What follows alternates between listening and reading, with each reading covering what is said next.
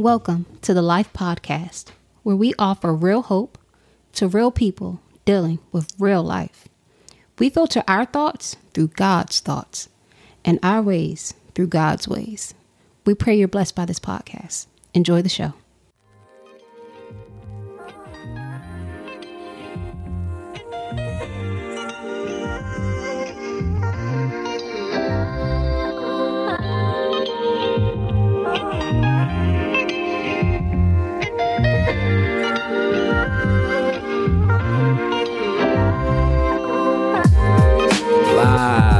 This is the Life Podcast, living intentionally for eternity, people. We are here back again with our episode number seven, completion, baby, Jesus style.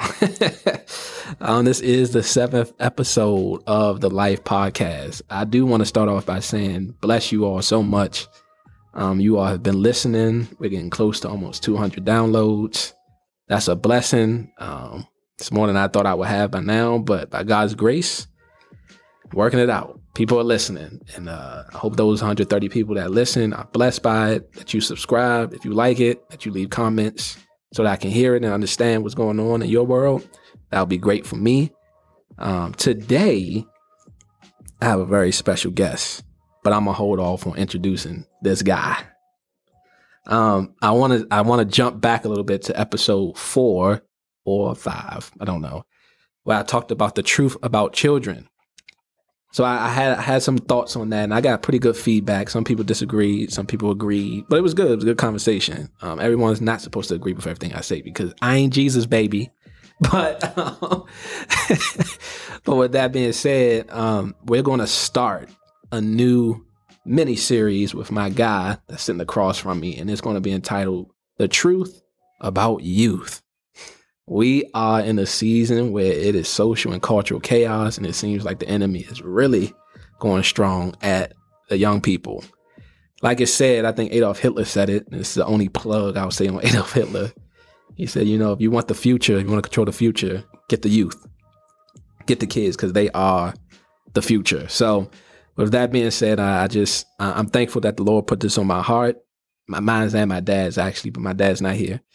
But he put it on our hearts to really go after this. School is starting back up in a couple weeks. As you all know, I'm a grade school teacher, and I already know I'm going to be introduced to so many different things over the next couple months. Um, post-COVID, this is the first real, real kind of back to normal school year.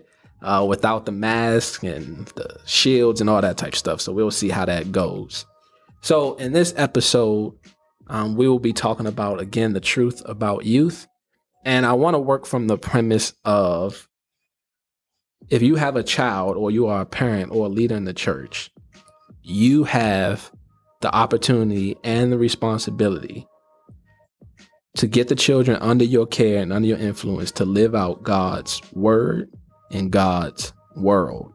That's what I talked about in a previous episode. That was the big takeaway. And in order to break that down, I have a very dear friend of mine's, great guy, my brother from another mother, Jason Brown, with me. He is the youth director at my church, First Baptist Church of Upper Marlboro. And uh, it has been an amazing opportunity to get to know this brother. I mean that from the bottom of my heart. He is my guy. Love him to death, like a big brother to me. And we're just going to kind of talk about what that looks like to walk with youth to maturity and to manhood and womanhood, and the difficulties, but also the joys, what that looks like. So, um, without further ado, further ado, what does that mean? Without further ado, further ado, without further ado, ladies and gentlemen, please give a round of applause to my guy, Jason Brown. I'm just teasing. Oh man, it's good to uh, it's good to be here. Uh, and and I uh, man, um, you know, to anyone who is you know willing to listen, this is where you, this is where you lose followers right here, man. Like man, you were doing so well until you brought on that guy. Um, no, so thanks for having me. And um, I just want to you know just initially state that. Um, Even though we are, you know, we were speaking through um, the truth of God's word and and um, and how then we we parent and how we lead, um, you know, our young people.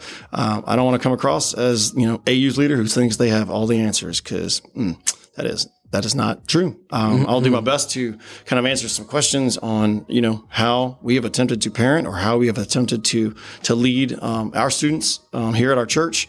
Um, but there's there's a variety of ways um, that people, like, you know, take, you know, biblical counsel and then and then and then do it. Um, and we're always um, looking even at and what we're doing and seeing, you know, is this best? So, um, you know, I'm anxious to, I guess, maybe see what people comment to and how you do, you know, do, do things differently.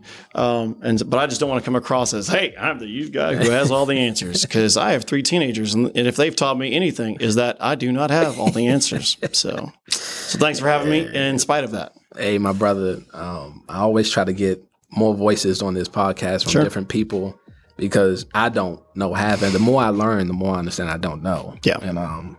You need you need wisdom, and I need I need wisdom, because I, I so I'm mind boggled by, by some of the things that I'm, I'm seeing. So, um, as you know, we like to start every podcast with a life point, something from God's word that's going to kind of summarize what we're talking about. So today's life point is from Psalm sixteen, verse eleven.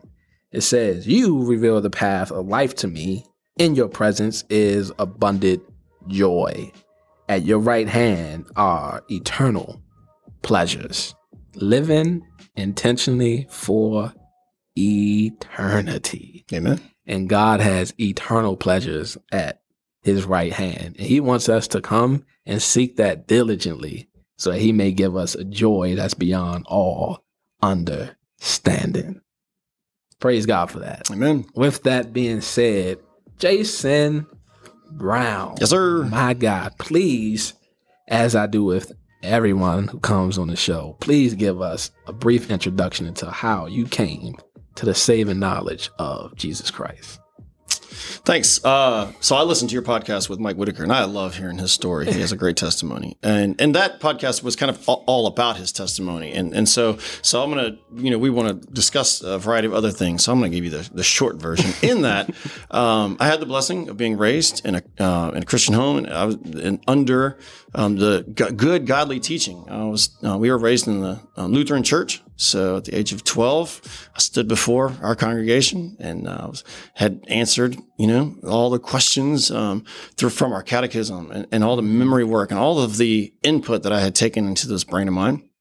And I could uh, probably answer any, or not any, but like answer with confidence, um, you know, questions about what I believed about God.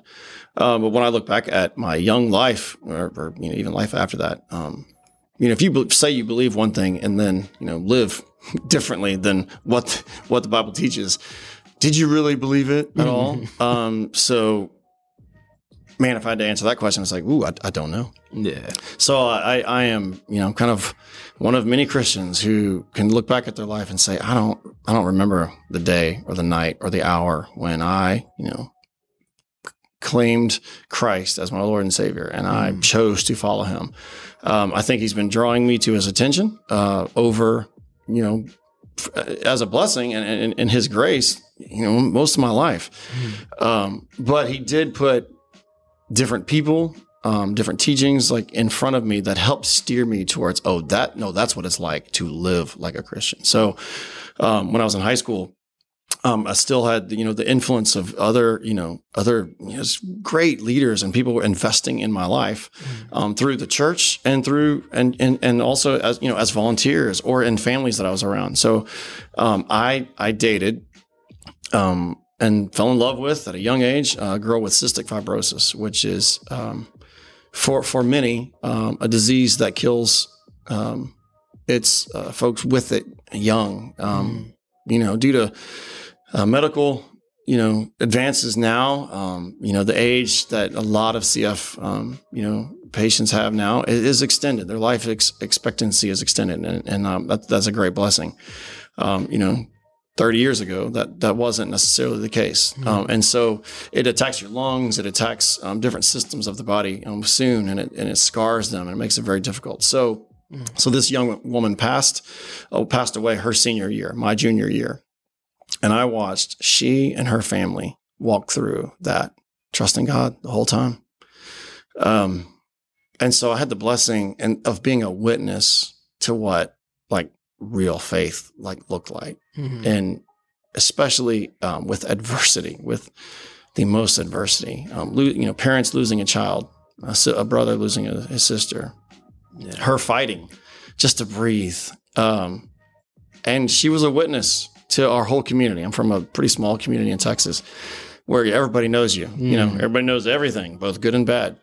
And she was a great witness to our community. Uh, I don't know how many of my friends, you know, be- became saved because of Jenny's life. Hmm. Um, but I, I could name several, and I know that many were inspired by her faith. And so even, even today I've watched, I'm still close with her family. Um, and they've had, seems to have one trial after another. And yet they, um, I'm watching them faithfully walk with the Lord, um, in the midst of many of them. And so they, as well as others, other, you know, other youth leaders, other, um, when I was in college, uh, Shannon and I, who's my wife now, yeah. um, we, we were, uh, members of a, a small church in uh, Marlin, Texas. And even then we had, we just had godly church family around us, mm. like my whole life. And so that's how God used all of those folks to draw me to him. And now I can, yeah, now absolutely. I, I stake my life on the teachings of Christ and fo- following Christ. Wow. So, amen, bro. I, I love hearing, I love hearing testimonies. Like, I, yeah. that's one of the, the, because it's so different. They're so different. Every mm-hmm. time I hear one, from hearing yours to Mister Mike's yeah. and my dad's and other people that I've talked to, it's just such a diversity and variety in how God can call people. Some people, it's just, the sun just comes up a little bit more every every moment, and then yeah. boom, you get in. And then some people, it's like July twenty-fourth, four twenty-four right. p m on the Beltway, exit yep. seventeen. Yep. The Lord showed me that I, he was yep. going to call me. You know, like if you hear Danny Ryan, who has a very Pauline type testimony, you know, it's just, right. it's just, Danny Ryan is one of our pastors here. Sorry. But um, it's just, it's, it's amazing, bro. Yeah. It's amazing. I mean, there's so many, like just different points when I, I can look back and, and see how like, God through his church, like saved Shannon and our, like in my, our marriage, mm. um, through his people. Um, and so that, you know, he's, he, he had a lot still to teach. I was thirty-two, thirty-three. I don't know. It's like when I finally decided to grow up somewhat. um, so, so many of those things, you know, having a godly wife, um, Amen. just to spur me along, like so many things in my life. I can look back now and say, God had his hand in that, mm. whether I might not have known it at the time. I can sure look back now and say, look at what the Lord has done. Look at what the That's Lord right. has done. yeah. Look, by look, his look. blood. We'll have a music podcast soon. You know? No, it was a song, um, the old old school black song that uh, said, as I look back over my life, I can see how your love and kindness. It, it's just a great song that kind of, you look back and you see the Lord was there every mm-hmm. step of the way. Yeah. You ain't see it at first because you were blind, but right. now your eyes have mm-hmm. been open and you look, can what are we singing? We're singing Sunday. He's been so good to me. I mean, look, and that's that, yeah, those songs of testimony are like, you know, there to remind our, ourselves, look how good he has been to yes. us.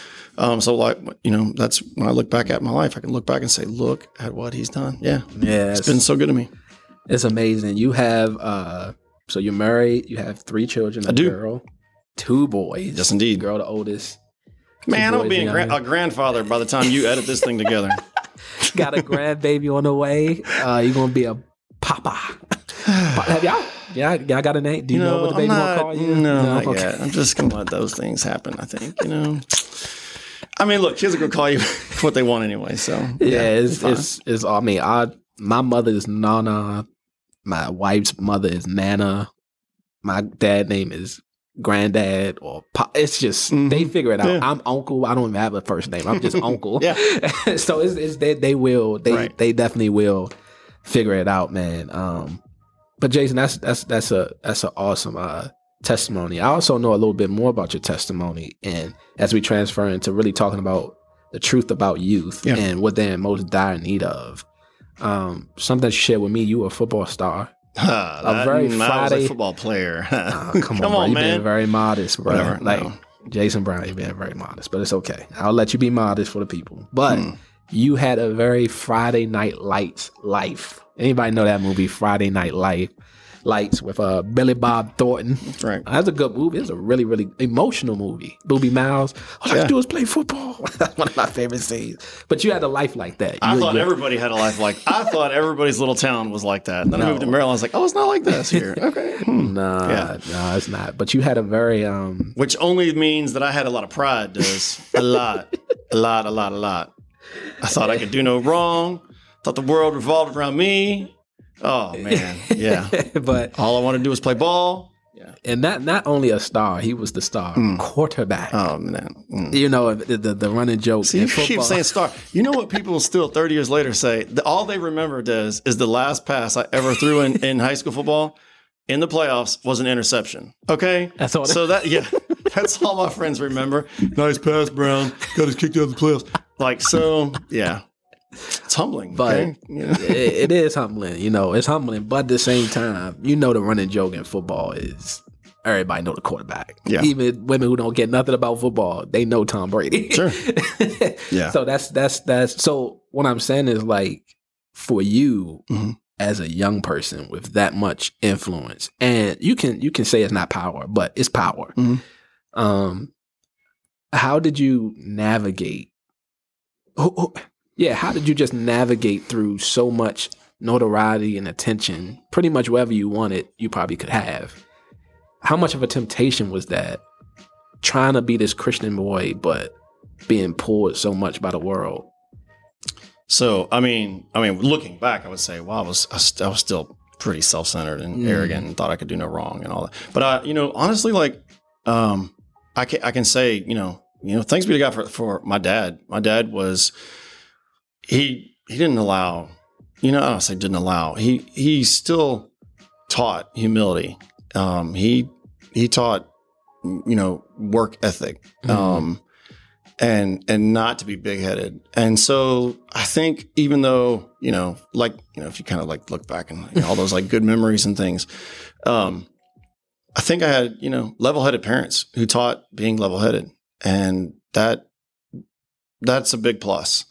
Um, you know, cause even, you know, even now, like my, you know, my kids are in football. Like we, we play, I love being around, you know, athletes. I, I coach, um, mm-hmm. football. Um, and so like, you can see how, you know, if, if the world just centers around you and yeah. if you're just kind of get everything you want, I mean, you can see a lot of, you know, spoiled athletes who've never had anybody say no to them or never, yeah. you know, like I, I didn't, like, even though I felt like we grew up with like benefits, you know, of being the, the football team and the whole town came to watch you and all that.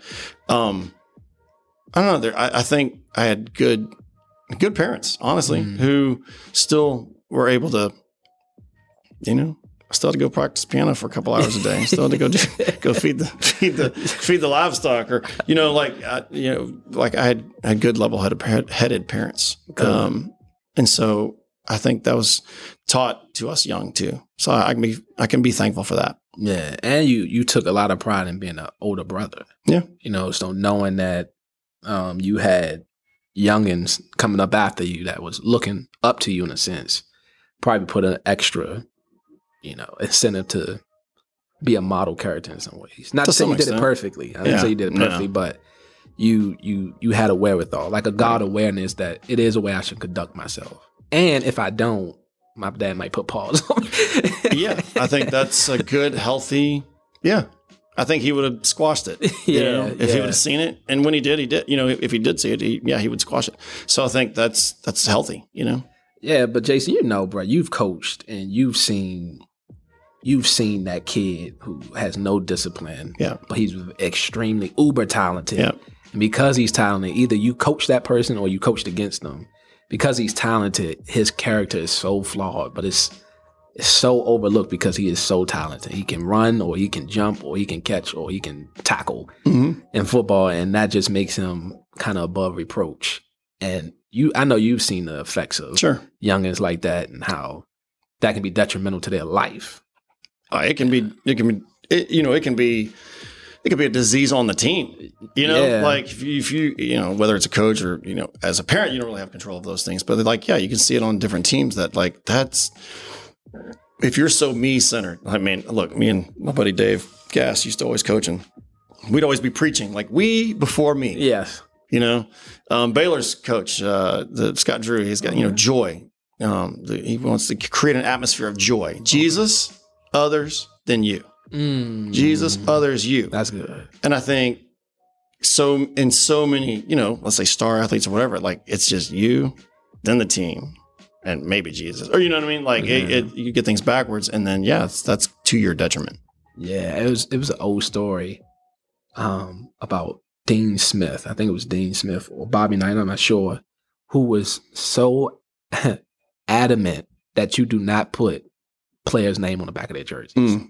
I mean, they were adamant that do not do that, because if you do that, you're taking it away from the team. Right. And you're going to make this player stand out. Yeah. And, you know, and Dean Smith, uh, to his credit in some ways, some people may say it's foolish. When Michael Jordan was coming up, he was adamant freshmen do not start and freshmen do not take pictures with upperclassmen. Because it was all that because I don't want you to get big-headed. And in the Bible, we hear Paul saying, do not lay your hand on this young man until it's time, because the devil will use that pride to make him stumble. So it needs, you know, people need wisdom. You yeah. can't give them too much immediately because their character hasn't caught up with the with the responsibility that they have. And I think that's extremely important, just to the point yeah. that you were saying. So yeah. I don't know. That's really good. Anywho, I appreciate that, man. Yeah, man. I told you that stuff kind of goes. See, we talk too much ahead of time. You know too much about me. You just start, you know. Yeah, I know a lot, and I just pull it out, bro. I just yeah. pull it out. So again, um, to to launch this, Romans twelve, one through two says, therefore, brothers and sisters, in view of the mercies of God, I urge you to present your bodies as a living sacrifice, holy and pleasing to God. This is your true worship. Verse two. Do not be conformed to this age, but be transformed by the, by the renewing of your mind, so that you may discern what is the good, pleasing, and perfect will of God. I think with our youth, Jason, I probably use that verse the most. Mm. You have to give your brain a Bible bath every morning. Yeah. Because I know the lore of social media. And I know the, the the law of peer pressure to listen more to people your age than those older than you. So I, I kind of pump this into all the young people I can. Please be conformed to the will of God. How do you do that? Through his word. And right. I think that's something that we try to do here at Upper Marlboro. And I've been just thrilled, bro, to see the youth ministry here, because all the youth ministries I've been a part of before have just been fun, games, carnality. I don't have nowhere else to put it. And y'all have fun. Like, yeah. y'all have yeah. games. You you work hard to make sure the games are entertaining and that, like, because we got what, twelve year old, I think thirteen yeah. or nineteen. Yeah. I don't, I'm not sure. sure the like age. seventh grade to seniors. Yeah, seventh mm-hmm. to seventh to twelfth grade. Mm-hmm. And to keep that group of kids engaged, all wanting to be a part of something is amazing. Yeah. And I, I haven't seen it worked a lot, but, and I'm not pumping y'all, but it's just uh, amazing to see that. After y'all come in from playing, they can hunker down and still have a desire to hear God's word. Yes. And it be taught with such conviction and and, and power. Like, it's not watered down messages to young people. Sure. Like, it's not patronizing them. Like, no, we need, we can dig into theology. Yeah. You need to know the attributes of God. You need to know the history of the Bible. Like, I think this past fall, we went through the whole Bible, right? Like, yeah, we... um. Yeah, we did a, what, the whole Bible in, what, eight or nine weeks? Yeah, the whole Bible in eight or nine weeks. Um, and your wife taught it. Yeah. Yeah, like she worked uh, hard on it, and they did the whole Bible. A lot, but like, you know, the, the you know, God's kingdom, God's rule, God's will, God's people. Um, yeah, trying to, you know, because oftentimes, like when we, whether when we're teaching children or, um, you know, our, our discipleship classes or even our, in our sermons, you know, you're, you, you're kind of, by the nature of, of the Bible being, you know, packed full, you yeah. can only do so much each week. Yep. So even like we go through the Gospel Project right now on Sunday mornings, that's a three-year step-by-step through the Bible, mm-hmm. which I think is great. Yeah. You know, it is. But at the same time, like, I also want to help kids or, you know, young people say, like, how does it all put together also? You yeah. know, like, you know, how are these characters pointing to Jesus? How are these characters leading up to Jesus, pointing to him? Mm-hmm. How are the letters, you know, and, and the church like pointing back to Jesus in the New Testament, you know? So like sometimes I, I also want to make sure they, you know, our, our you know, our, kids, our students understand how the Bible works as a whole mm-hmm. before you start, you know, or as you dissect it too in other yeah. times. So, yeah, man, it, it's, yeah. it's, ladies and gentlemen, it's been remarkable to see. It's been a blessing to me um, to see the intentionality, intentions, intentionality, you know. The intentions behind um, this youth group to give these children the, the truth, the whole truth, and nothing but it. So help them God, because that's that's going to be the anchoring, the anchoring factor in their lives. Something they can hold on to, meat to the bone, something that sticks. And I'm so thankful with that, man. So kudos, my brother. Keep keep it moving, man. By God's grace, let Him keep strengthening you and. uh You know, Godspeed. Yeah. Godspeed, bro. So uh, one of the questions I wanted to ask you, uh, Jason, is you, you've been a dad and a youth director. Uh, what would you say youth are in most dire need of today? You know, my, my, like, my Jesus answer, my church answer, Jesus. They need Jesus, Des. I mean, that's pretty obvious, right? No. So, um, you know, as we uh, as as we kind of like talked ahead about like what you were going to ask, I, you know, there's there's so many answers like for that. So I have a couple, right? Okay. So actually, you know, it is easy to give the church answer. They need Jesus. So. If even like as you read that Romans you know passage earlier, you know, don't be transformed by the renewing of your mind so that you may discern what's good and pleasing and the perfect will of God. Well, that makes sense if you know who God is. Mm. Like that makes sense if your desire is to follow Jesus. That means nothing if you don't know Jesus. Okay. Like why why would I need to renew my mind? Why would I need to do anything? Mm. Um, so so like you know the, the youth of you know today, you know, They have they have grown up with the ability to answer almost any question they want.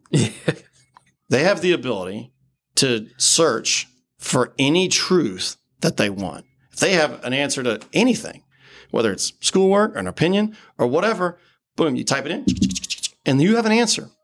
So so our our you know, my kids, our youth, they need the truth and they need wisdom. Hmm. And a biblical worldview that can can help them shape and, and see what truth is and where wisdom stems from. Because because the world will, I mean, the like truths are have never been uh, more readily accessible. Amen. They can find a a truth, yep. someone's truth with. The, you know, a quick search. So then, well, what is wisdom? Where does wisdom come from? And what is the truth? Like, and, and again, so like God's word is the truth. Like we have, I have, we have based our life, our, our teaching, um, this church on, on God's truth.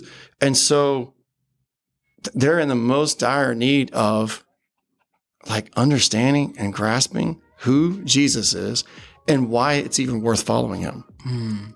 So they need, they need, God's truth. They need God's word.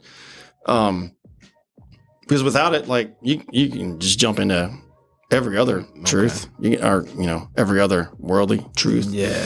Um, and you know, the world is quick to give it, you know, the yeah. world is really quick to give it. So, um, I don't know. Is that a very long answer to what you probably expected? That should have been shorter. No, bro, that was that was that was perfect. Like whatever, if you wanted to keep going, you could. Like I, I fully agree with. I mean, they need so I was like, and uh, you know, to extend that list, then so from that they need discipline, they need community, they need they need spurring on. So like that question's not even if if you if you weren't even talking about youth, what does man need?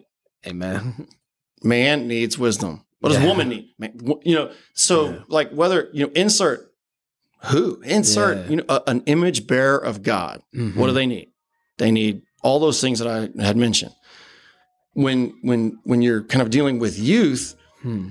especially, you know, say the youth that we're, that I'm, you know, blessed to be able to um, help lead, they're coming, you know, they're coming from you know, within our church family, for the most part, they've yeah. been taught God's truths. But like, but as, as in, in these ages, they're starting to learn that, well, my parents' faith can't be mine. I mean, we, we teach that to them all the time. Yeah. Your parents' faith can't be yours. Mm-hmm. What what do you believe?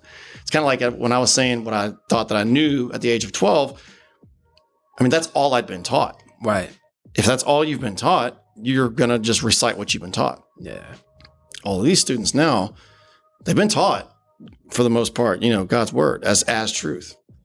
But they, now they've also been inundated with what the world says about that, and that we're fools. So now it's to the point where of like, oh, what do I really believe?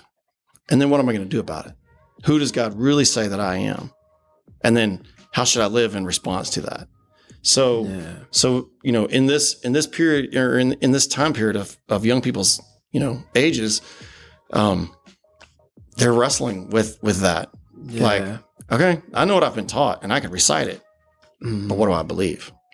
Yeah. And it seems like another thing just to that, young people need, uh, they need people to be patient with them. Mm-hmm. I struggle with that. Um, being a young man, everything has to be now. Yeah. You know, so being a young husband, being a young father, it's like impatience is, uh, it's a killer, bruh. I just be like, I'm an old guy. I wish, oh I wish my, I could say, oh, it gets so much easier. No, don't. I just be like, oh my good, why? Can we please move on? Like, right. can why can't you do this? Mm-hmm. And my six year olds get it bad. Yeah. So I'm like, yo, get to it. And I'm starting to see, oh man, this is more like children is like tilling the land. It's like you you plant and you fertilize and you just pray that something something come up. Like mm-hmm. you just pray that through your toiling, through your toiling and through your t- your tilling and You you you just doing what you're supposed to do and trusting what God said do with them, that one day it may come to fruition. And that takes a lot of patience, a lot of endurance, and um, you know, God is long suffering. I don't know if humans are, but yeah. it just it takes a lot of patience. They need a great deal of patience. And I think everything else you said, the wisdom and the discipline, and obviously the truth, because you shall know the truth, and the truth will set you free. Um, lies lead, lead to bondage. Yeah. And slavery. Yep. Um, but truth, even though it hurts, right? Truth crushes the emotions at times, but even though it hurts, it's good for you. Mm-hmm. It's yeah. good for you. Um, so no, I thought that was, I thought that was really good. Um, in your estimation, how much do you see parenting as a hindrance instead of a blessing to children? You know, I saw that question on your page and I said, what is he talking about? No. Uh, so, okay. So I'll just jump off of what you just said. Like we, our desire, my desire as a dad is to teach my children well. My desire as a dad is to reflect the image of God. Mm-hmm. So I, I think like the hindrance in parenting is when I do those things poorly. Mm, like yeah.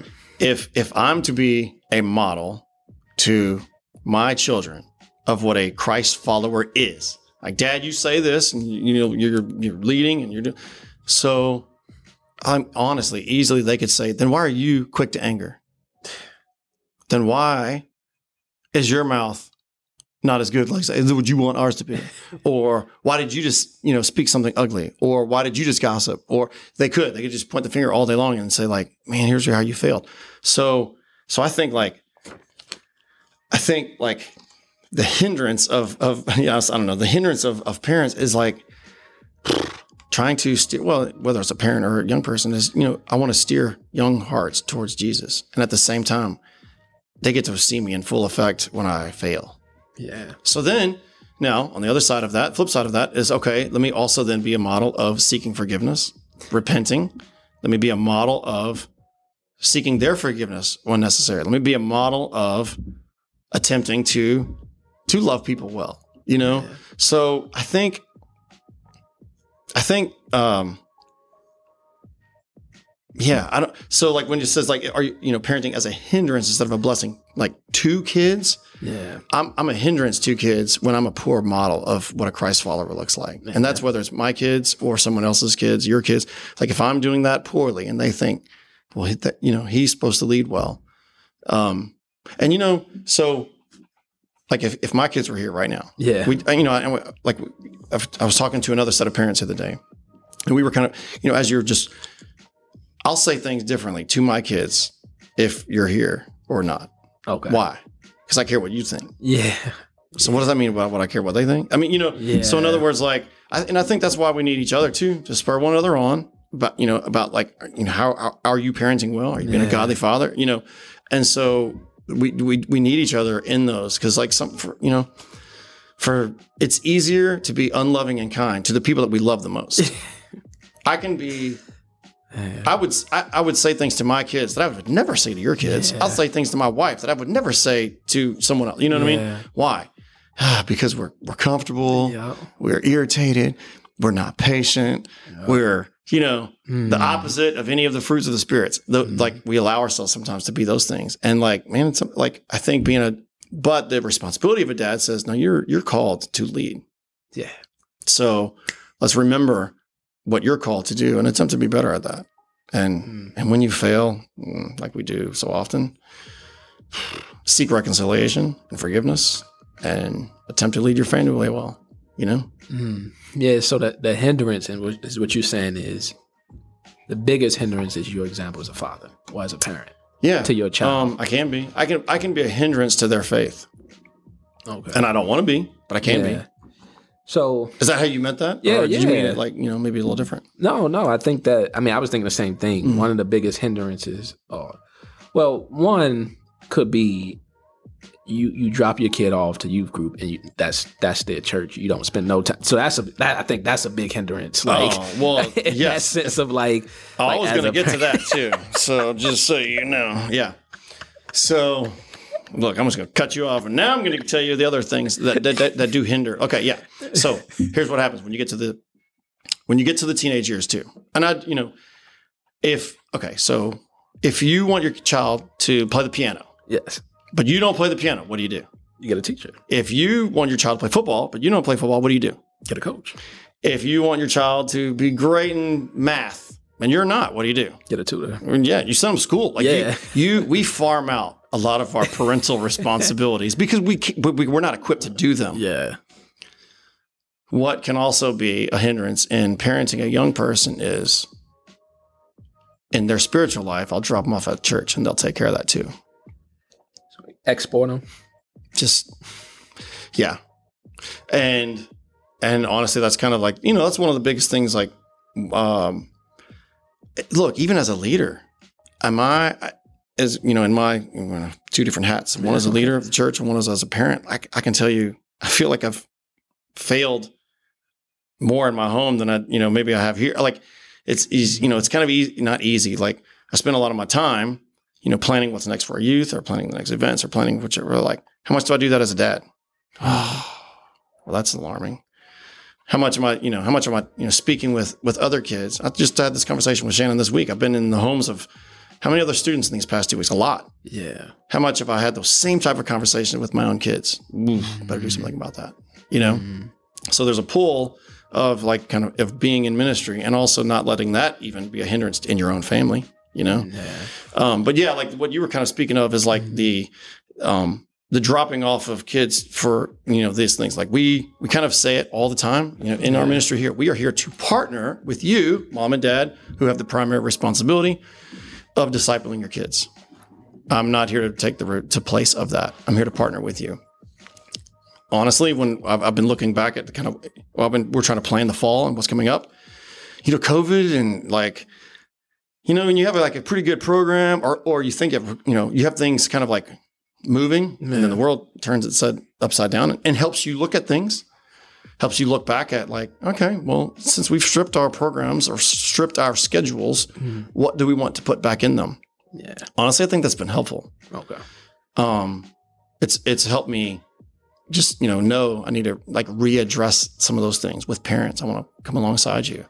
I want to, I want to have more parent oriented material, events, um, community things come up in our upcoming schedule. Yeah.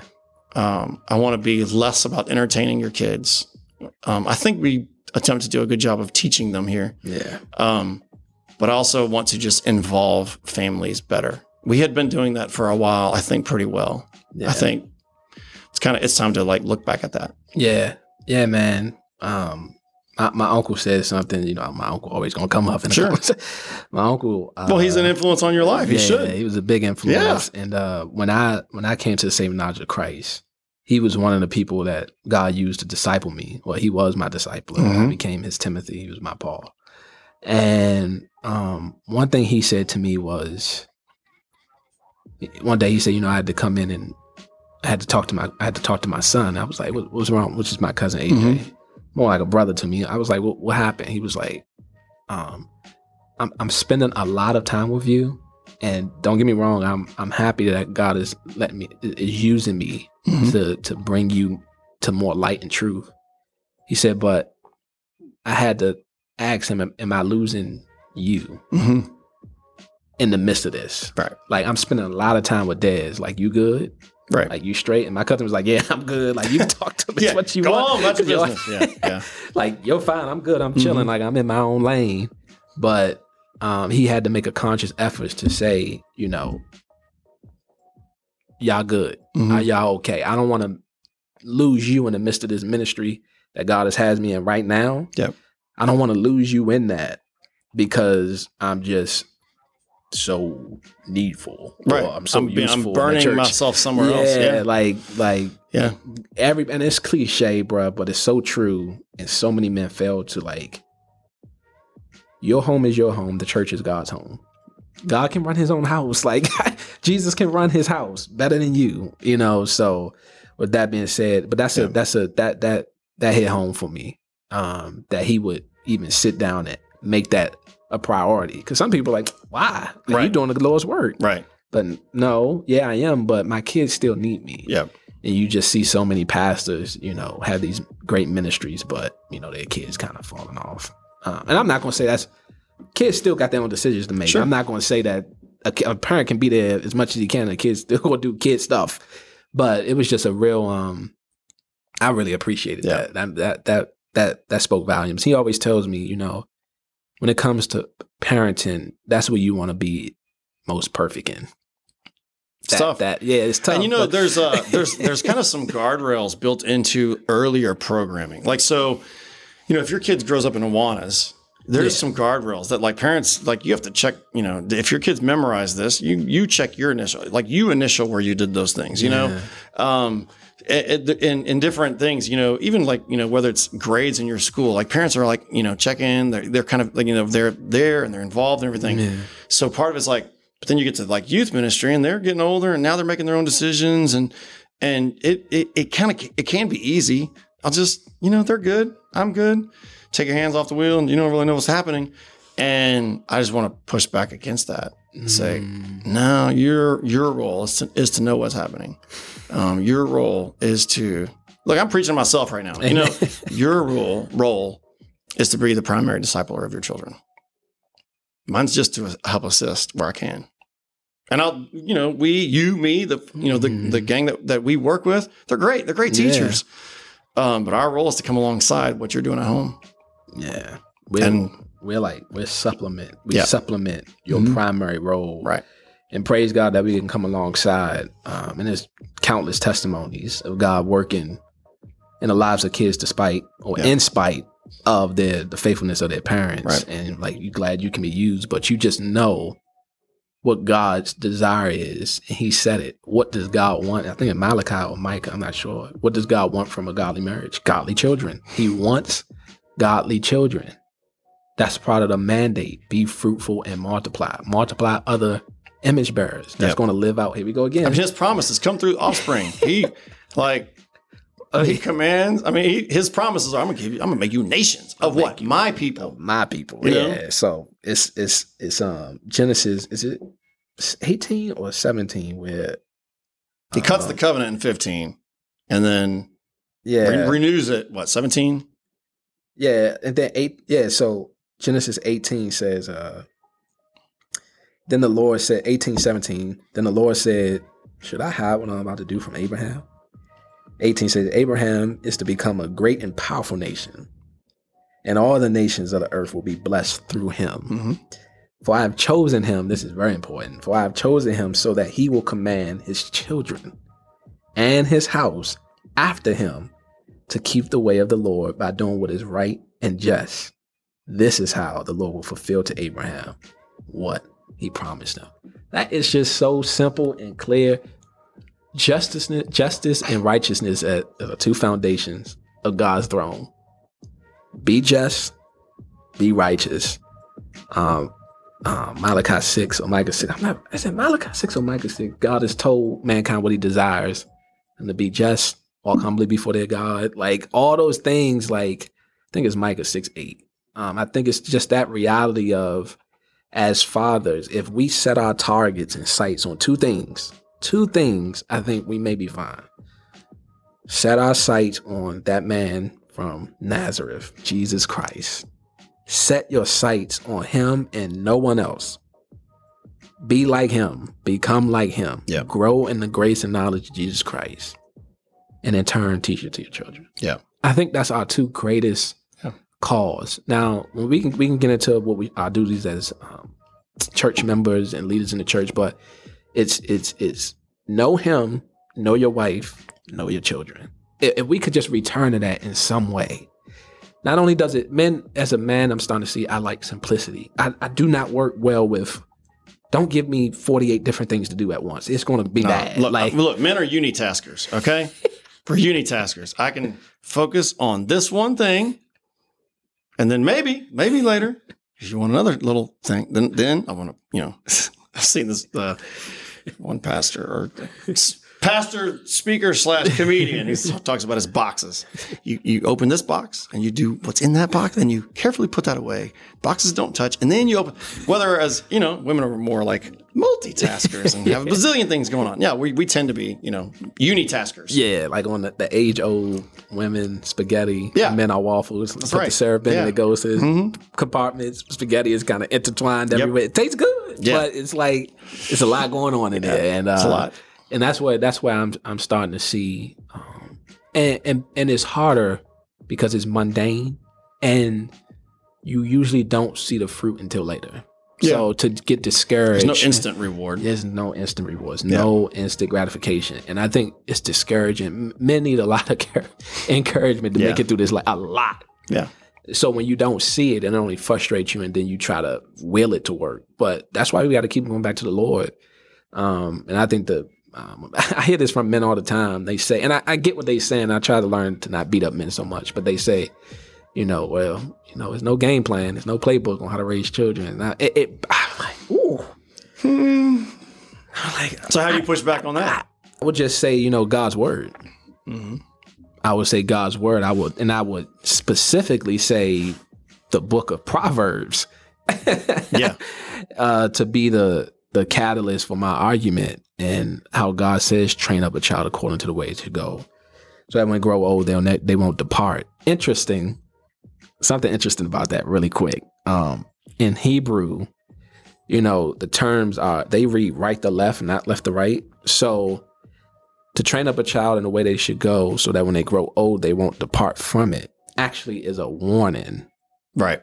And not a command. Not a, not a promise. Yeah, so it's more so, in the Hebrew, it's do not train a child according to its bent, because when they grow old, they won't depart from it. So it's more of a warning of a child, a young boy, because, you know, the, the Bible is addressed in a very masculine way. Mm-hmm. He, him, mm-hmm. boy. And so the natural, the Bible lays out that the natural progression of a young boy, if you leave him towards his bent, is selfishness, anger, and um, uh, immaturity. Sure. Our natural bent is sin. Yeah, like laziness. Left, left to ourselves, we're just sinners. Yeah, left, left to, to ourselves, ourselves, we just we're just fleshly. Exactly. So when I heard that, it's like, oh man, that explains my life. Yeah. That explains my entire life. Yeah. Just left to yourself without any loving correction, and right. loving yeah. control co- correction. You just start to see, man, if, if they would have only read the playbook.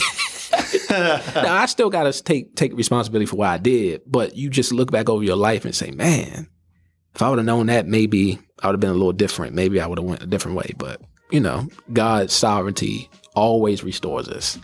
you know, and I, I, I was pondering on this idea. I said, you know, sin makes us what we ought not to be. Jesus makes us what we ought to be. Yeah. And I think constantly being, to my original point, set your sights on him, your wife, if you're married, and your children. And I think from there, God will expand everything that he wants to show you. But And, and, and yeah. you know, God gives us very direct commands mm-hmm. as as his people, as as as leaders.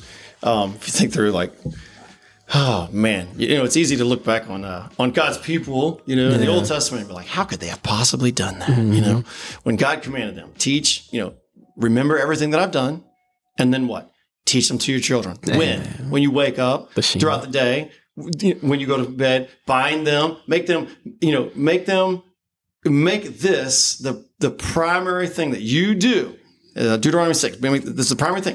Love, love God and what? Teach your children. Teach your children. And how many generations did it take for them to not know God? How many was it? Boom. Immediately. One.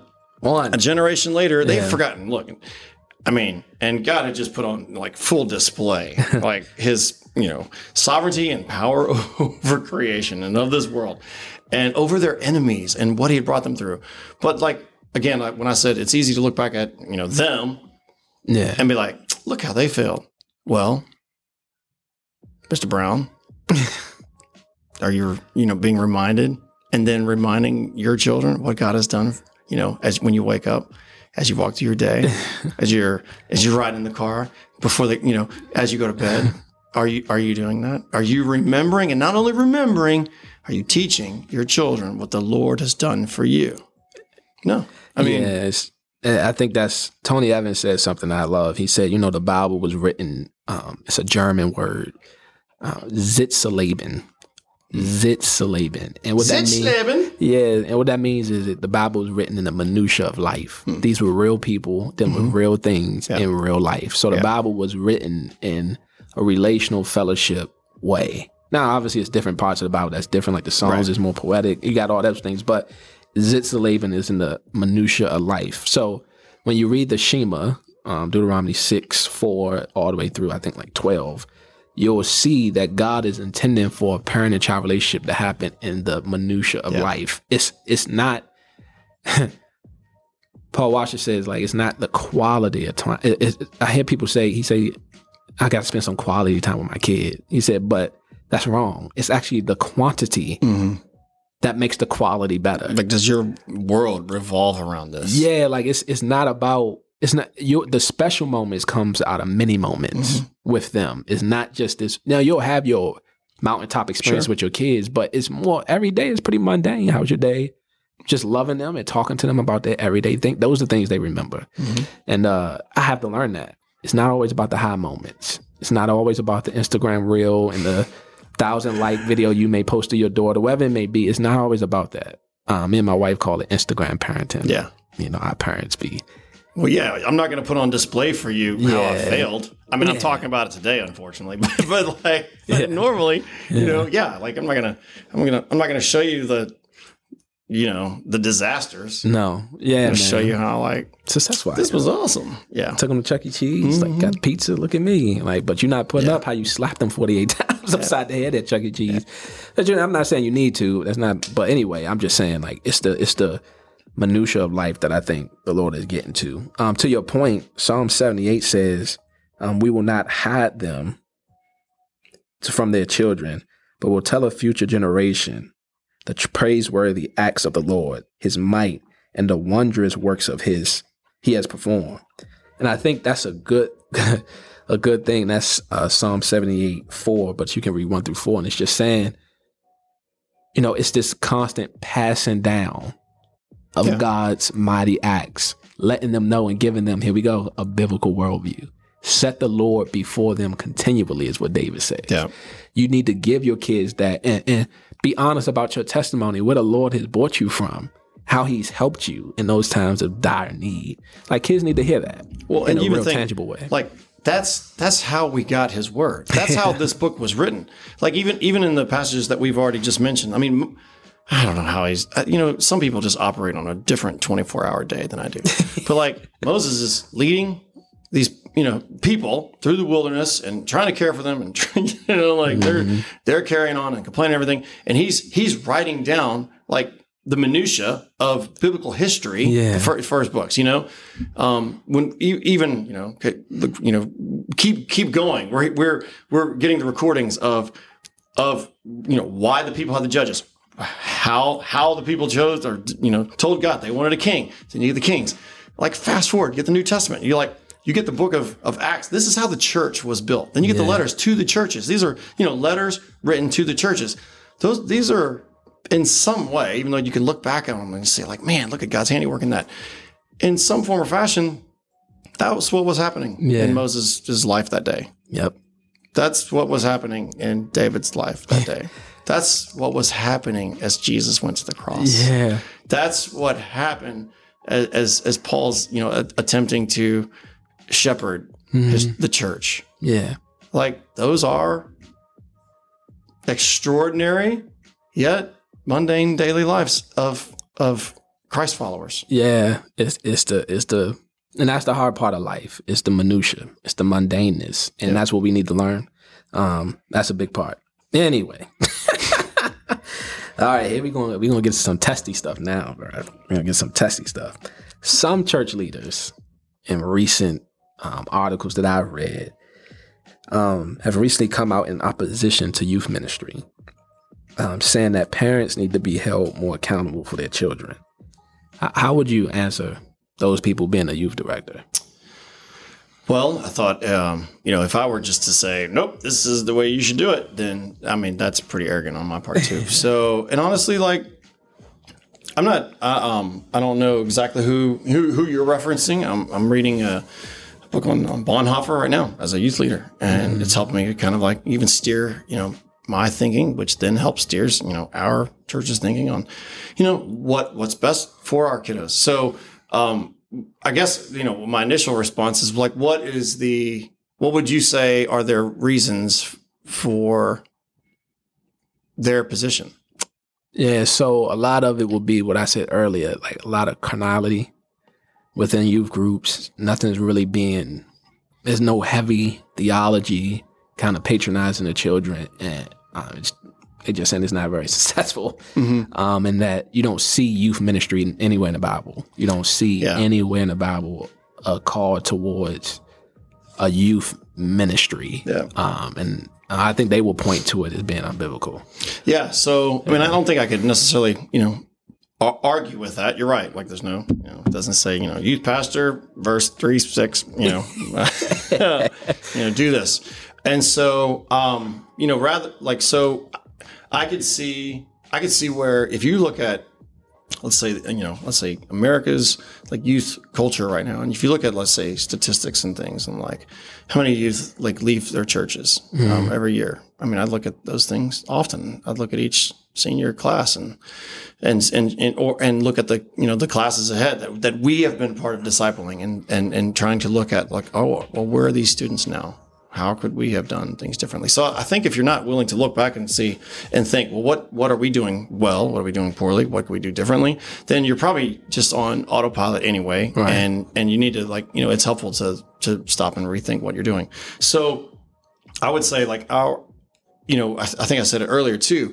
If, if you create the drop off mentality, mm-hmm. drop me off your kids and I'll get them saved. If that's, if that's something that I have helped to create, then I would say that I can agree with those people. Mm-hmm. I would say that if I'm creating a space that says you leave me your kids and I'll educate them, then I would say, th- then, then they have a good ample re- reason of saying, then you should stop doing that. Yeah. Right. Yeah. And I'd be okay with that. If, if our program was just about, you know, pizza nights and playing and games. And if that, like, then I would say, like, you're also right. Now, backtrack. Do I do some of those things? Absolutely. Yeah. Do I try attempt to create an atmosphere that, you know, students want to be here? Yes, I do. So if someone was to say, well, that's like terrible and wrong, then they're like, well, we should probably sit down and talk about that. They'd have, they'd have like an ample footing to, you know, to say, mm-hmm. I think you're doing this wrong. Right. Yeah. Um, but at the same time, I don't think I'm trying to save them to that. In other words, like I've heard this, this statement made a lot, like, you know, what you save people with is what you're saving people to. Yeah. And I think that has some power. And if I'm saving students, saving them, if I'm saving them to pizza parties and camps and just ecstatic fun, then, and if that's what they think, you know, the church is, that's what they think to expect, that's, then yeah, then I can also be doing a disservice to them, because I want to help teach our kids that this is what a, a family of believers is. Like, mm-hmm. I want our youth group to be a part of our church, you know? So, so I would say, like, yes, like we, we separate our kiddos for a variety of things. Um, we separate them on uh, Sunday mornings for yeah. their discipleship classes. Mm-hmm. Uh, we have specific uh, nights of organization. You know, we used to meet Sunday nights to teach the kids. Even in those things, I think I shared with you earlier, you know, um, having a bit of a time of our schedule, our calendar being on pause, helps yeah. you like look at some things. Um, just even, you know, each year we kind of review, all right, what do we want to do? I don't want to be on autopilot. I think looking forward, I want to have more time with parents. Yeah. I want to have, I want my, my job description to have more time. And, and I'm attempting to, I've been in the homes of parents more in these past couple of weeks than, than I have in a, in a while. Um, I want to help reiterate that I'm here to be a part of your kids' discipleship and not like the primary. Um, I want, I want our church, I want our youth to be integrating in serving with and fellowshipping with our church. So like, honestly, does and like, you know, as long as nobody's listening to this, we we might change some things. You know, there might be some things moving forward. Yeah. I, I'd like to have our kids um, shoulder to shoulder with more of our church. Okay. You know, um, in the past, that's kind of why we we did some of the like service events that we've done. Like we, yeah. we want to have events where we serve our older saints. We want to have events where we serve our moms and dads. We want to we want to have events where we serve like the, the young people. And I think one thing is not, not only just serving them, but serving alongside of them. Mm. You know, like. Um, You know, oftentimes in the church, like the youth group can be seen as also like the little, the free labor. I need my true. yards done. Jason, can you have the youth do this? Yeah. I need X, Y, and Z. Jason, can you have, you know what? Like uh, my response lately has been like the, the kids will come and serve alongside some men if y'all want to do that. Okay. The kids will come and learn and walk alongside some women if y'all want to do that. But like, I'm I'm called to come help you. Yeah. I'm called to come serve my older saints. I'm call, you know, you and yeah. I, like, we're not off the hook. No. And I don't want yeah. our I don't want our young people to be seen that way either. You know, like, mm-hmm. well, let's let's walk alongside one another and serve one another. Dude, I'm I'm thankful for how we have so many of our kids who serve in our nursery every Sunday morning. I was about to bring that up. We have, you know, we just went on a, you know, one of our, our trip this, this year was gathering, was around like serving and serving, like, and they did a good job. Our, our kids have been working um, with projects for Mike Whitaker, who you just yeah. interviewed, like, and trying to, you know, do some things around the church. Um, I want to make sure we're doing more of those things. And, and, and, and, and perhaps a little bit less of segregating to ourselves. Yeah. So I think, I think you can do it. And in a in a healthy way, and still be a help and not a hindrance to them. Yeah, yeah. No, I mean, think, Whereas I, mean, I think as these other pastors are saying, nope, that's all a big hindrance. Well, I, I can see where they're coming from. Yeah. But then, then you know, then they're you know, yeah, I, I can see where they're coming from, and at the same time, I'm like, I, you know, this is currently what we're doing, and yeah. I'm and I'm not opposed to like looking at how we're doing things differently. You yeah. know. Yeah, and I'm, that's. It's interesting, especially when it's coming from people that you respect. Mm-hmm. You know, my yeah. testimony about, you know, how influential Paul Washer was in my life, yeah. um, hearing the gospel. So uh, when you hear someone like that have such strong opinions, mm-hmm. I think it's a preference. I don't think it's, I well, don't think he, it's mandated. But if uh, he, he might, you know, like if, if you're seeing though, if you're seeing men not take that responsibility as parents, if yeah. you're seeing, you know, moms not taking that responsibility, if you're seeing youth fleeing the church. Yeah. Well, something's happening. Right. So what? What is it? Yeah. So, you know, it's looking at something and saying, look, there's a problem. Yeah. If you look at like the youth leaving churches, you know, when they're old enough to, that's a problem. So how do you, how are you part of the solution?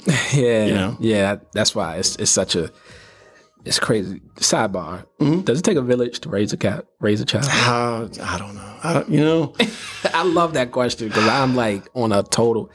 Most people do not agree with me, but I want to hear what you want to say. So I, here's here, look. I'm gonna give you. I I know that I need you just even to mm. to rate, to keep myself on track, right? Yeah. So then I know that I need the church. I need to be a part of the church to to to, to spur me and my family on. So I would say in that regards, yes. But like, which village? Yeah. So so if you were to ask, so I would say, yeah, to some extent, yes. We're, we are created to be relational. Mm-hmm. But this is my village. Like this, not, not the walls of this church, but like this church that you and I are a part of. Mm-hmm. That's my village. So I, I need this village to help raise my child. Yes. Okay. Do I need, I live in Lothian. Do I need Lothian's village to help raise my child? Nope. Okay. Do I need this county, Prince George's County, to help raise my child? Nope. Nope. I need this village mm, the most. Those who you covenant yeah. with. Mm-hmm. I guess a covenant too. So that's that's my very quick, not well thought out answer. But that's fine. But I put that's, you on the spot. I, I, I mean, you better than me because I just say I just say no. Yeah. It does not take a village to raise a child. It takes parents to raise a child. Yeah. I like. I, I'm still a stickler for that. Um, and, and I, what I mean by that is, to clarify, I'm talking about a child's primary influence. Yeah. I'm not talking about having, well, you say that, well, you're going to say that when you need a babysitter. No, I'm not, that's not what I'm saying. No, right. I'm saying a child's primary influence yep. should come from their parents. Yeah, I agree. Well, what about the kids who abuse? Well, we're not talking about kids that's abuse. That's a, why are we going to extremes to prove this point? I'm talking about in a healthy family, mm-hmm. whatever you want to define healthy as, the primary influence on a child should be from their parents. And why I think it's true is because it's such opposition against that in our world. Sure. From Disney and Apple. Bro, I just heard the other day that Apple, if a child is like thirteen, they have to give consent to their, their adult parent to put a code on their phone. I was like, what? Is that real? And it's, a, it's like a you real thing. You're about to get me thing. started on a lot I'm, of I'm things. We're about to take it. a tangent. Oh, I'm not going to do it, but I'm like, is that a, is that a real thing? But it... it It's a real thing. Yeah. And I'm like, that's that's what makes me hold even more to it. Because I'm like, man, it's such opposition against giving parents full autonomy over their child, which I think the Bible says. Um, and, and I'm going to say it again, like, people get offended, but I'm like, kids, in general, when I say they don't know nothing, I'm not saying intellect, like they don't know two plus two, but they don't know how the world works. Yeah, they I think don't. one of the... I think one of the hardest jobs as a parent, and you have young kids, it's been the hardest job as, as a, one of the hardest jobs as, for me as a parent, is filtering out influences that you know are detrimental to the kid, that mm. to your kids, that like others would not see as detrimental. Mm-hmm. Yeah, that's hard. It is because you you you because they're easy to access more more so than anybody has ever. You know what I mean? Like access to anything you want is pretty much immediate now. Yeah. Um, you know, I still, you know, I applaud parents who, who delay for at length to give their kids phones and screens and, um, and just in all that time. Cause like, as soon as you do, man, that's like open Pandora's box. Yeah, it does. It's a, it's two things. Kirk Cam, Kirk Cameron has a little documentary called Connected. Really good. I would have, it's on Amazon Prime, Amazon Prime. I would people, if you care about your children and you care about like how screens are affecting them, read, listen, yeah. and watch watch that documentary. Is really good. And then Kathy Kathy Koch, um, she has a book called Screens and Teens. Mm. She's a doctor. That's yeah. a really, really good book as well if you want to have more clarity on that. All right, Jason Brown. Mm. What areas of struggle or difficulty do you see most in the life of young people? Is there a difference between young men and young ladies' struggles? So... kind of thought through a couple of those things and so see where I have it. Like, so man, in, in the past, uh, I would have said, I think that the difference between young men and young ladies was, um, like there was a, a, a bigger chasm in between those two things. Yeah, man, today I'm less, I'm more hesitant to say that it's that much different. Um, and that's, part of me thinks that's unfortunate. Uh, or mm. yeah. So, um, yeah, you know, it kind of stems back to kind of what I was just saying. Um, you know, it seems like at earlier and earlier ages, um, our students are hit with, you know, other worldviews, other, right. other things that are presenting as, tr- as true. Yeah. Um, our language today is being altered from like the top down, like the kind of the elite down, the, the people in the know down, the government down, like, you know, lang- our, our, our words that we use are being changed like daily. And, and we're being kind of like told, taught that if you don't adhere to these things, well, then you're, you're, you're, you're a bigot. You're, you're, you're in the wrong. You're a Neanderthal. You're thinking from like, you know, an old line, you're outdated, you're mm-hmm. this, you're that. And so like, almost like kind of pushing like back on it, and you, I mean, you know, name, name any number of those things. And, and that's true. Like, you know, what, what's a man? What's a woman? We, nah. we can't get a Supreme Court justice to tell me what a woman is. Okay. So like without, and without taking this completely no, political, but I'm mm-hmm. saying, but like the, these are modern day, like worldviews that are being presented as, you know, you, we're going to teach this, we're going to, you know, you believe this. And if not, then you're part of the problem. And here we are, like, we're, you know, again, we kind of know that we're, we're, we're told by Christ that we're, we're, you know, we're, we're fighting upstream. Yeah. But the stream has a lot of currents and it's really, really strong.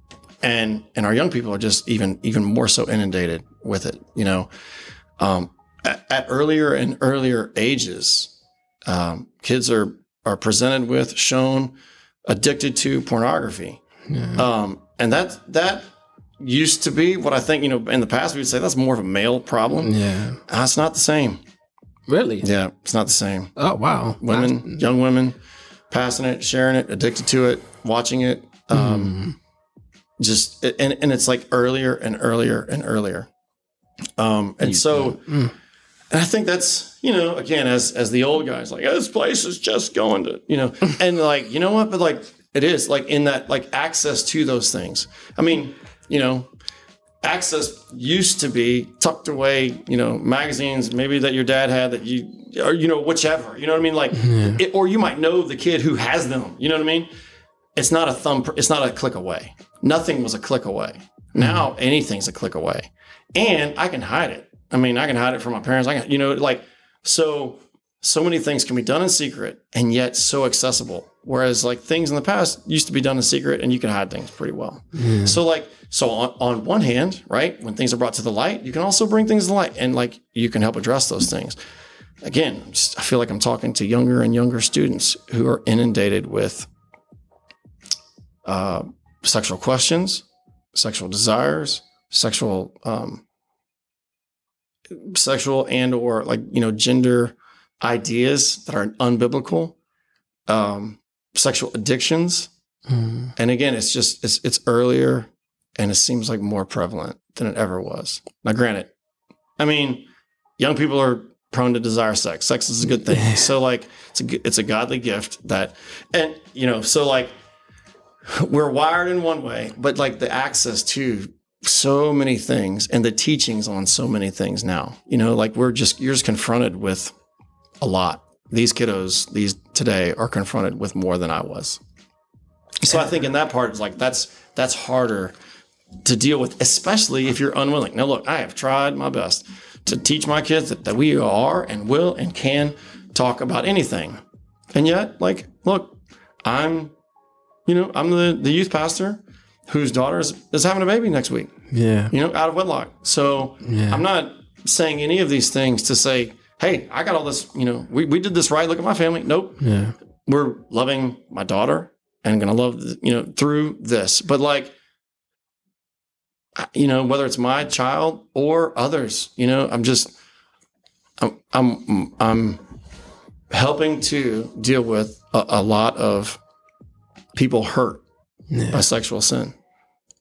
Yeah. So that's, I mean, that's, that's what first came to my mind when I dealt with, when I, when I talk to young people, and um, the more I talk to them, um, those stories are just devastating. Yeah. On the things that, you know,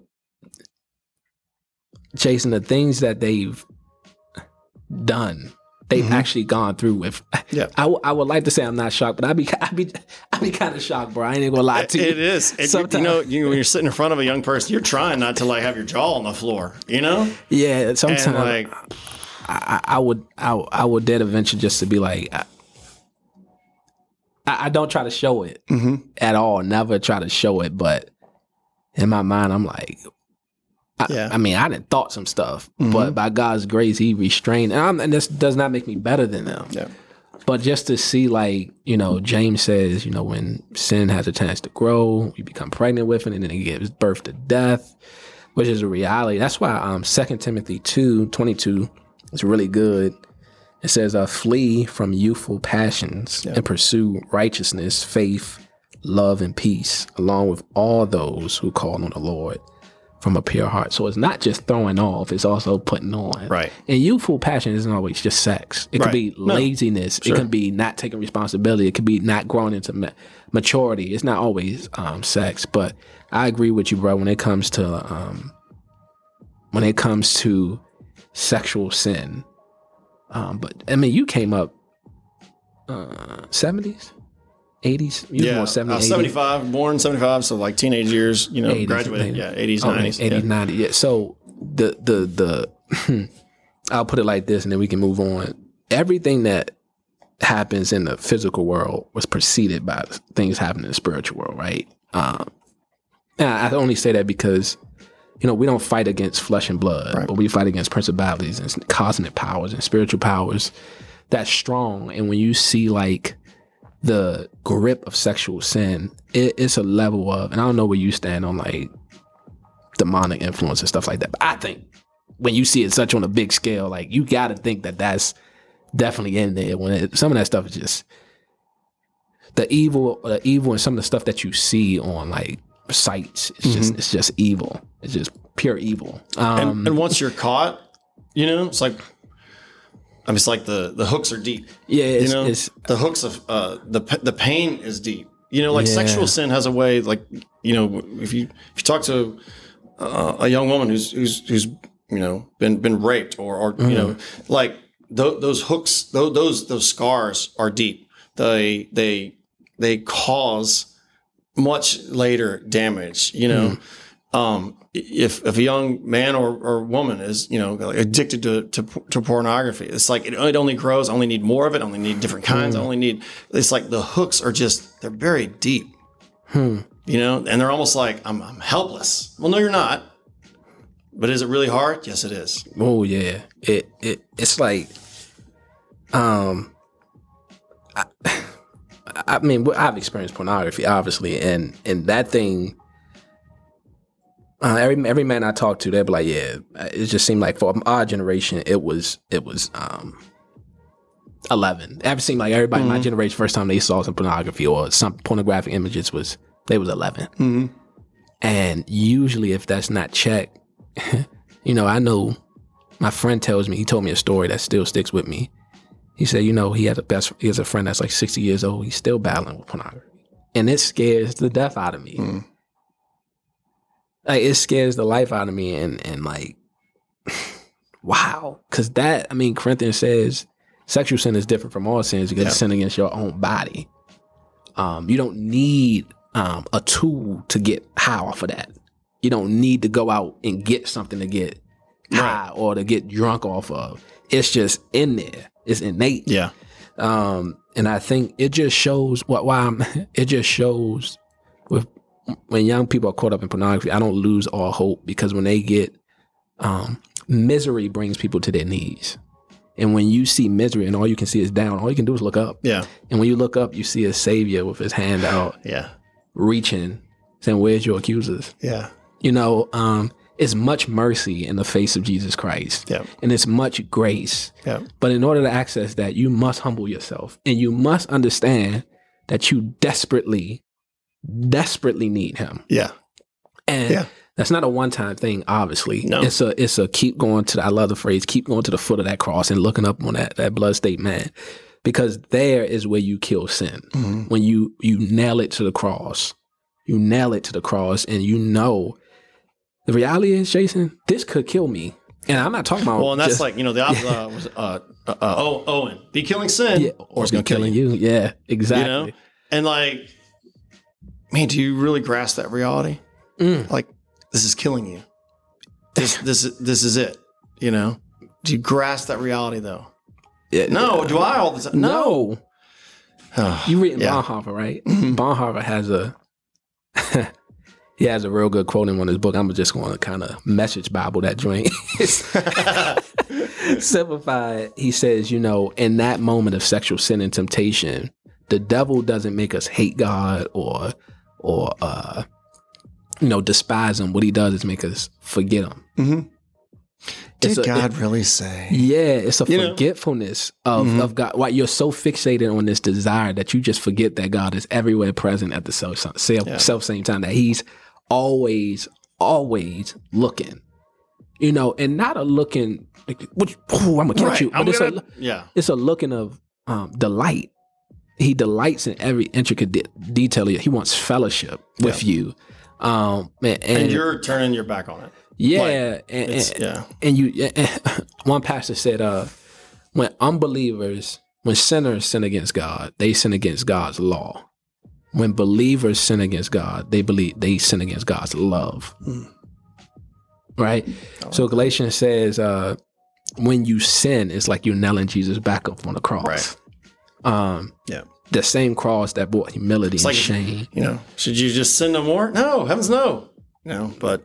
Yeah, it's just, it's a reality of you, you see, but you only get there through misery. So some people, misery may become you so wrapped up in this thing that you get married and you don't tell your spouse, or even she knows, and you end up losing your marriage and your kids because you can't. So you keep succumbing to this temptation, which is indefinitely. I mean, I think seventy-five percent of people who watch porn daily or as a, a habit, they lose their marriages. It's just going to happen. I don't know. I don't know all the right. research behind it, why, but it breeds selfishness. And we know in any relationship, a loving relationship, you need to be selfless, not selfish.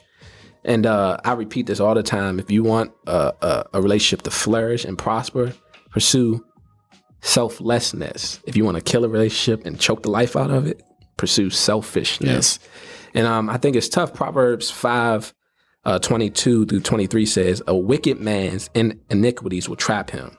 He will become tangled in the roots, in the ropes of his own sin. He will die because there is no discipline and be lost because of his great stupidity.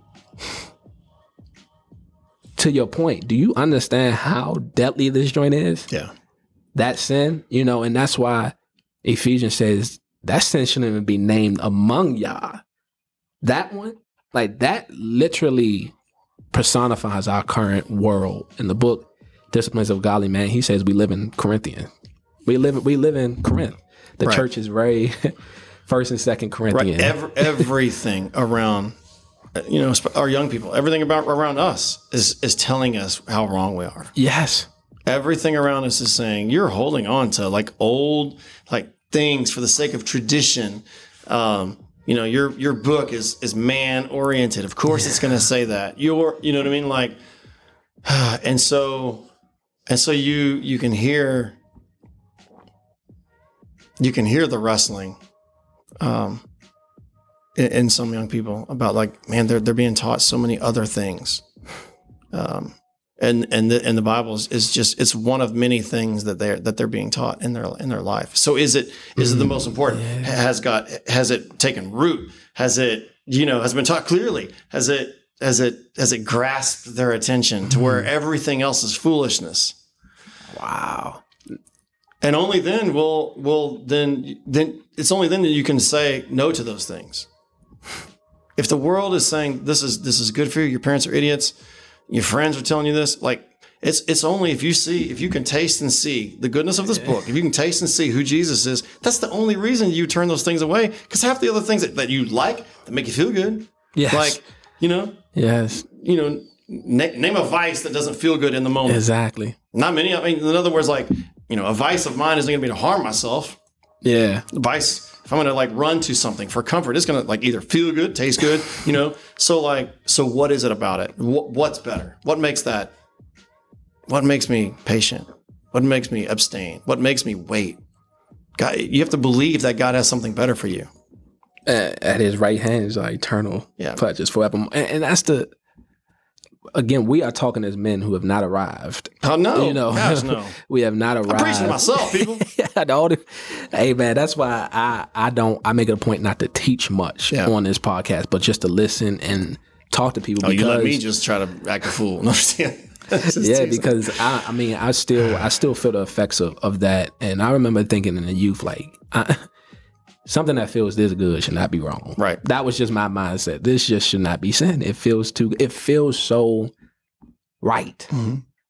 But Proverbs says there's a way that seems right to a man, but in the end, it says destruction. Destruction. So this is this is the reality. Here we are. This is why we need an eternal perspective, Jason Brown. Yeah. Because we have to see what God sees. Because what happened, going back to Genesis, she saw, she looked, she thought things through. She saw that it could give her wisdom. It looked good, felt good, even gave her some sense of, I can be somebody. Mm-hmm. Uh-oh, here we go. I can be somebody yeah. if I do this. You know, and, and with girls, I've seen in particular talking to young women, older women, um, they seem to be willing to do things for someone who they think are going to love them. Yeah, and, that's one and, of the I, and I think that's things. Where, you know, and when you said the question between, like, is it any difference to, between, like, the girls and guys? Like, I, you know, I don't know, when I think in the past, it's like, you know, in the past, like, say girls who slept around kind yeah. of had a bad name, and you might, you know, or you knew who they were, or whatever. You know mm-hmm. what I mean? Guys were like, they're the heroes, yeah. they're the champions. Oh, look what I did, you know. Um, and so, like, I, I don't know if like, the, like, but I think like girls, even their self-worth or what they would be willing to do or send or photos of themselves, uh, somehow, like, dude, there's a part of me, I guess, just even as a, as a, as a man, as a, you know, I just want to be like, I don't understand. Look, look, we're not going to understand women. Right. But I just like, I just don't understand how you could hit send. I, I can't understand how, mm. yeah, like, you know, why, why you're putting yourself in that position where now that, you know, you're hitting send and everybody has, you know, this picture of you seductive, like, you know, I don't, you know, there used to be, I think, a bigger difference in then what, what, I don't know. I guess it's like you had lower expectations. Yeah, guys are going to get in trouble, but the girls, they were better. You know what I mean? Like, uh, no, I think they're just they're just wrestling with things differently. You know, um, but, but and that's just that's hard. But Jason, I, having three daughters, yeah, and knowing how I was at thirteen till well, until yeah, knowing how I was, bruh, it's something about the manipulation factor yeah for a man that's like, let me see what I can get her to do. And women are willing to do things to you and for you just because they like you yeah. and, and they feel as though that in some ways they're trusting you. You know, I almost tear up because it's just like I, I've done that and been down that road so many times, bruh. And it's just like it's, it's now at twenty-nine where I'm like, when I see or, you know, think about pornography, it's just like, this is so oppressive and wrong. You know what I mean? To watch. And I think that's just the Lord doing something in my heart of just like, this is just so wrong. You know, this is just so wrong. And maybe it's because I have daughters now. Maybe because I'm in a, I don't know. But it's just like, The, the things that I, I've seen young ladies and older ladies willing to do yeah. for men who have no interest in them or yeah. don't have their best interests. No.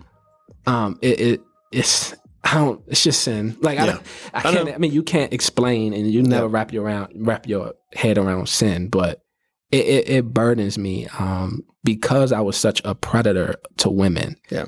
For God to turn me into a protector, that gotta be his work. That got to be his work for to get me to stop praying, P R E Y I N G on women and right. start praying. Yeah, it's different when you're a dad of a daughter, especially. Yeah, you know? yeah, like you don't.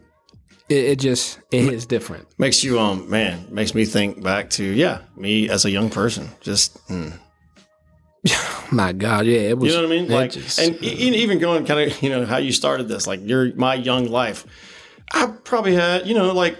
I was uh, a an, enough of a young man where like, you know, parents would, you know, want me or, you know, like not want like, you know, if I was like taking your daughter out, you'd probably be like, comfortable with that. But like, you know, it's like I just again, like in, until God like just captures your attention, there's there's something for you to wait for. I have something better for you. How? How do I, I look? I'm asking my kids. I'm I'm t- I'm asking things of my kids that you didn't to follow God that I did not do, and I have to tell them that we are asking you as parents. We're asking you as as as a as a you know biblical father to do things that I was unable to do. You know how hard that is, yeah. and humbling that is, yeah. and at the same time, it almost makes you want to lower your expectations. But yeah. I don't want to. Mm. No, I have this expectation of you. And I think rightfully so, even though I didn't of myself. Yeah. That stinks. Yeah, it does. And, uh, but, but, but Jason, the, the, can you imagine David talking to his children? Can you imagine how that talk had to go? Yeah. Like, well, son, you know, don't do this. Well, dad, yeah. right.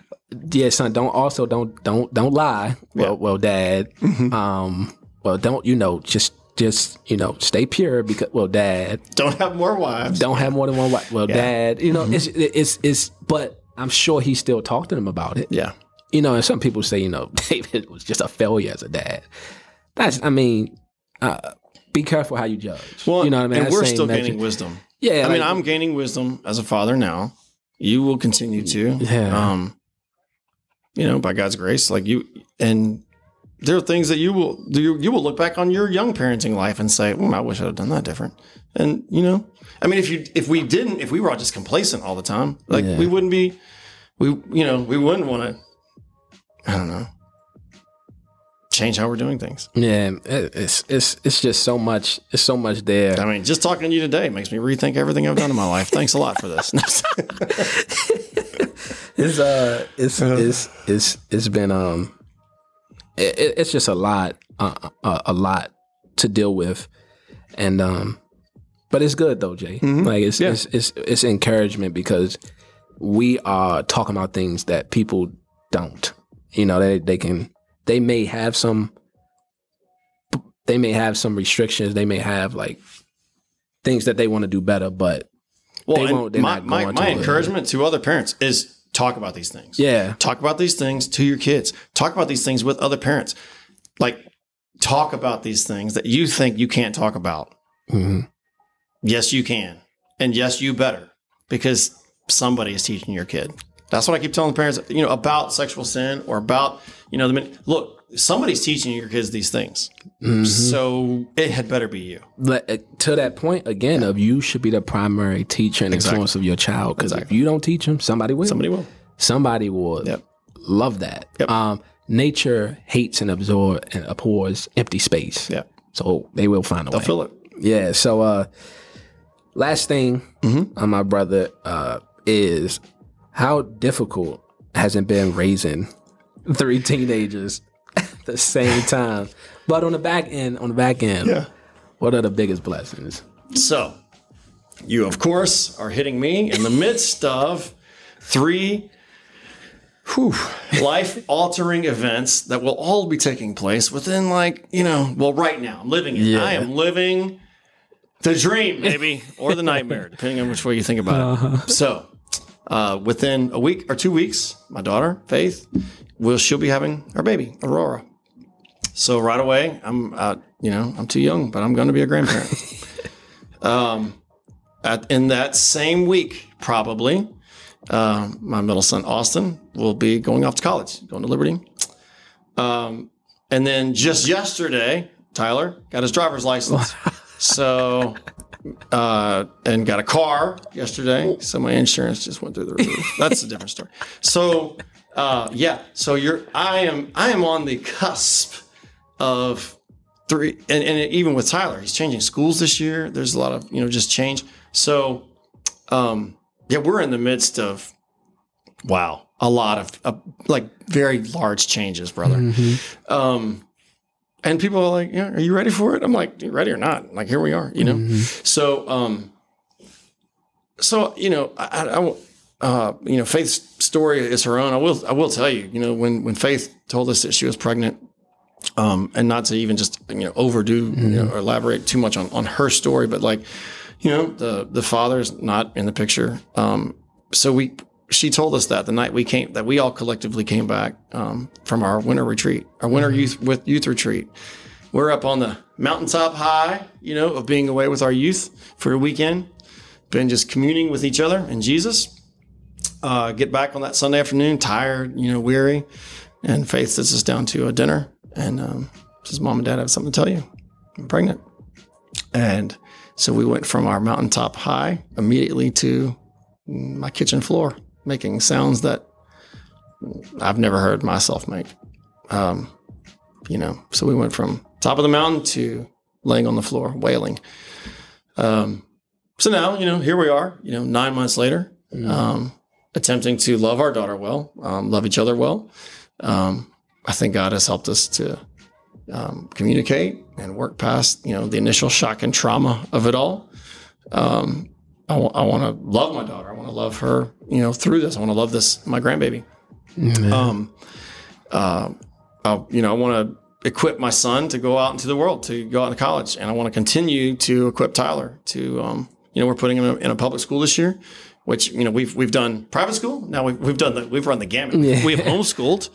Uh, then we went back to a private school and now we're in public school. So he's got a different community of friends that he'll be making, you know, someone that he already knows.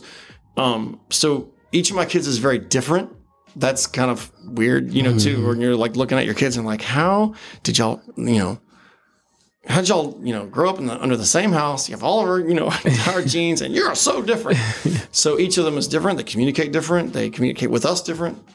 Um, so like, I, I'm, I think that's a blessing though. Like, look, if everybody was wired and geared like me in my house, you know how loud my house would be. It would be so loud. Um, so they have still, Uh, they, they've each been a blessing to us. I'm, I'm, we're proud of our kids. Um, I'm proud. I'm uh, proud. Like, you know, I'm I'm thrilled to have my daughter back at my home. Yeah.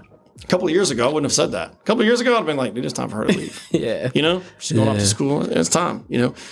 So God has a way. God has a way of uh, allowing us and, and helping us love one another well um, through what's a pretty big trial, you know. Yeah. Um, and, and we'll see what he has in store for us. And we want to love one another well through that. Um, so, uh, you know, it has been a blessing watching my kids grow up very differently. Um, but honestly, like I, I hope we have equipped them to, you know, I hope we've equipped them to live godly lives worthy of the gospel. And we still want to keep doing that. And I'm, you know, I'm, I, you know, I, we don't, I guess, stop doing that. You know? Yeah, yeah, yeah. Um, he just kind of has given us a couple opportunities. I got more time with my daughter now. Um, but yeah, um, I don't know if I really answered that well. No, you did. That's kind of fun. How, Faith is how old? Uh, twenty. Faith is twenty. Mm-hmm. Uh, Austin is? eighteen. And Tyler? sixteen. Oh, wow. Two, yeah. two, two. Yeah, I yeah. knocked it two out. Two years apart, man. Boom, boom, boom, you know? Okay, yeah. No, that's, um, that's, a, no, that's a perfect answer. Um, That's a perfect it's tough, answer. You know, but but like I said, I think I told you earlier, um, when people, you know, when when our kids were little, people were just like, oh, you just wait. You just wait till they're teenagers. You're going to hate that. You know what? Like, it is a different set of trials. It yeah. it is. I have, I've loved our teenage years. Yeah. Like, if anything, you know, the, the if anything, the hardest, the hardest part for me as a dad is I want all their attention still. Like, I hate it that they can go work out with their friends now. They used to have to do that with me. I hate it that they can go run around with their friends. You know, now Tyler's going to have his own car. You know how much he's going to need me? Yeah. Not at all. So, like, honestly, like, I, I we're, again, I, I am I am not my kid's friend. Like, I'm, I, yeah. I have not parented in a way that, like, we want to be their best friends, like, especially early on. But the older that you get, if you have a good relationship with them, they, they are. Like, they're... They're the people that I want to hang out with. Yep. They're the people that I that I want to spend time with. They are, in some ways, that friend that I want to go do stuff with. So then when they don't want to do stuff with Dad, I feel kind of rejected. You know what I'm saying? Like, yeah. So part of that now, part of that now is like, oh, that kind of stinks, you know, but it's all right. Mature. I mean, yeah. one of the be- a beautiful thing, uh, my cousins, one is thirty-three and the other is twenty-nine. Well, he'll be, yeah, he's twenty-nine. And they still, you know, their parents moved to Florida, mm-hmm. and they still make every effort to be there with their parents. Yeah. And that is a beautiful thing because I don't know a lot of kids like that. Mm-hmm. So most kids I know can't stand their parents. Yeah. Um, for just a lack of relationship. Sure. You know, the parent, I did what I needed to do to get you alive, and we're fine. Yeah. Like, we don't talk. Let me see my grandchildren. That's about it. And to hear your relationship with, and to see it, brother, I mean, people who listen, I get to see this on a um, consistent basis, to see the respect that you've garnered from your sons. Now, I don't really see you around Faith, but I know that's a really good relationship. But I see you because mm-hmm. when you've grew with your yeah. sons, and I've been to football games with you sure. and all that, but to see the respect that you garnered from them, um, from the outside looking in, that's what I look for. I want to join a youth group if your children didn't respect you, bro. Yeah. I'll let you know that yeah. immediately. Well, like, that's why it took me legit, a while to yeah. be like, yeah, I'll do it. Because yeah. I had to see, yeah. okay, you're the leader. You have young boys. How do they respect? Mm-hmm. Because if you're a man that does not garner respect from your sons, um, righteous respect, not they're scared and terrified of you, but righteous, controlled, loving respect, I, I'm not going to follow you. But and I think, you know, Shannon and I both had the blessing of of parents who who we spend a lot of time with. Like, I'm used to being around my family. I'm used yeah. to my parents being very involved in my life. Yeah. Uh, my dad is like one of my best friends now. We communicate, like, I feel like a lot, you know. Yeah. Um, he, like, we weren't always that way. You no. know, when I'm young and I'm, like, hot-headed and, you know, like, I don't want to listen to him and whatever. But, like, you know, I've kind of – I've I we I was I was used to my parents being, you know, just a part of my life all the time. Mm-hmm. I'm you you know Shannon we I you know that's why I think it's so comfortable to live up in Maryland, but that that we live around Shannon's family. Yeah. Like, we're I expect I expect them to be a, a big part of my life. Yeah. Like, I expect to be a big part of my kids' life for forever. They ain't getting rid of me, you know. So like um, and I think we've a made that clear, and we've worked towards that. Yeah, where I think yeah we we enjoy being around each other. Yeah, you know? Man. That's that's by God's grace, man. Mm-hmm. When they grow old, like, there'll be these fruitful vines everywhere. That's what Psalms promise, and that's what the Psalm promise. And I just think that's a beautiful thing. That's my prayer for for my daughters, um, and I get to see it a little bit with my nephew and my little brother mm-hmm. that they still want to be around me. Sure. And they they all strong, yeah. and I'm all fat now, and they, but we still just we we just enjoy each other every yeah. time we're around. It's just we relive that time, and it is not. I'm friendly with them, but it's still a chasm right. there. But as they continue to grow and mature, they will it's become different. friends. Mm-hmm. Yeah, it's just different. Yeah. They become different. And the older they get, when they start having kids and they get married, then that's a whole different relationship. Now I can talk to them on that level. So it's going to be really good. Um, this mm-hmm. was good, my brother. This I, I loved You're it, You're going to have to you, go back and edit you, a lot. Yeah. That guy talks way too much. No, man, this was, this was, this was um, great. Um, one last thing I want to ask. Mm-hmm. What would you say to parents that feel as though they've they've they've lost their team? Like they they are they they come in, they just have no connection with them, and they earnestly want it, and they feel as though they've either done things or their child is just unresponsive. What will be the one thing, if you can narrow that down, the one thing you would encourage them with? Well, I have um, maybe two things. Okay, but like. Uh, well, I would remind them that nothing is ir- ir- ir- irreparable, ir- yeah. irreparable, irreparable, irreparable. Nothing's mm-hmm. irreparable. Um, if we believed someone to be so bad that God will never save them, I mean, how many people have re- we've written off and then like, boom, God saved them. Yeah. You know, like, so God is still in the, in the process and in the midst of working miracles. Mm-hmm. So if your relationship with your child needs a miracle, God is still in that business. To pray. Pray. Lean on him. Pray. We, we, me, myself included, tend to not be either, either we don't believe in the power of prayer enough to make it a bigger part of our lives, or we just like use the excuse of being so busy that, you know, he's, I don't have to go to him and I don't need to lean on him. Um, so I'd say like pray and lean on him. And the second thing, and, and, and as far as about being irreparable, that can also lead to, well, then I'm just not going to do anything about it. It can yeah. lead to apathy. Okay. So if you think something's like too far gone and you just quit, well, then you're not giving it the second chance. Yeah. Like you, you as a parent may need to even A, forgive yourself and then seek forgiveness. Hmm. Um, Or you, you know, you need to, like, you know, it's easy to kind of point at other people's laziness or other people's excuses. You need to like let go of the excuses and stop using them and go like seek out this relationship. Go seek out like your student or your, you know, your kid. Um, And don't use the excuse of, well, it's too far gone. Because, I mean, if God has proven anything, nothing is too far gone. Amen. But we believe we believe the lie all too often. Amen. Thank you, brother. Mm-hmm. I think that was so great because we do give up, yeah. especially men. Yep. Men give up a lot. So, that being said, we got some people Look, cutting the grass in the, the back. Cue the mower. Cue the mower. They trying to tell us. We got something. some people cutting the grass in the back, so we gonna let you all gizzo. I appreciate you all. This has been the Life Podcast. Jason Brown, say bye to the Thanks people. Thanks for having me. Bye, folks.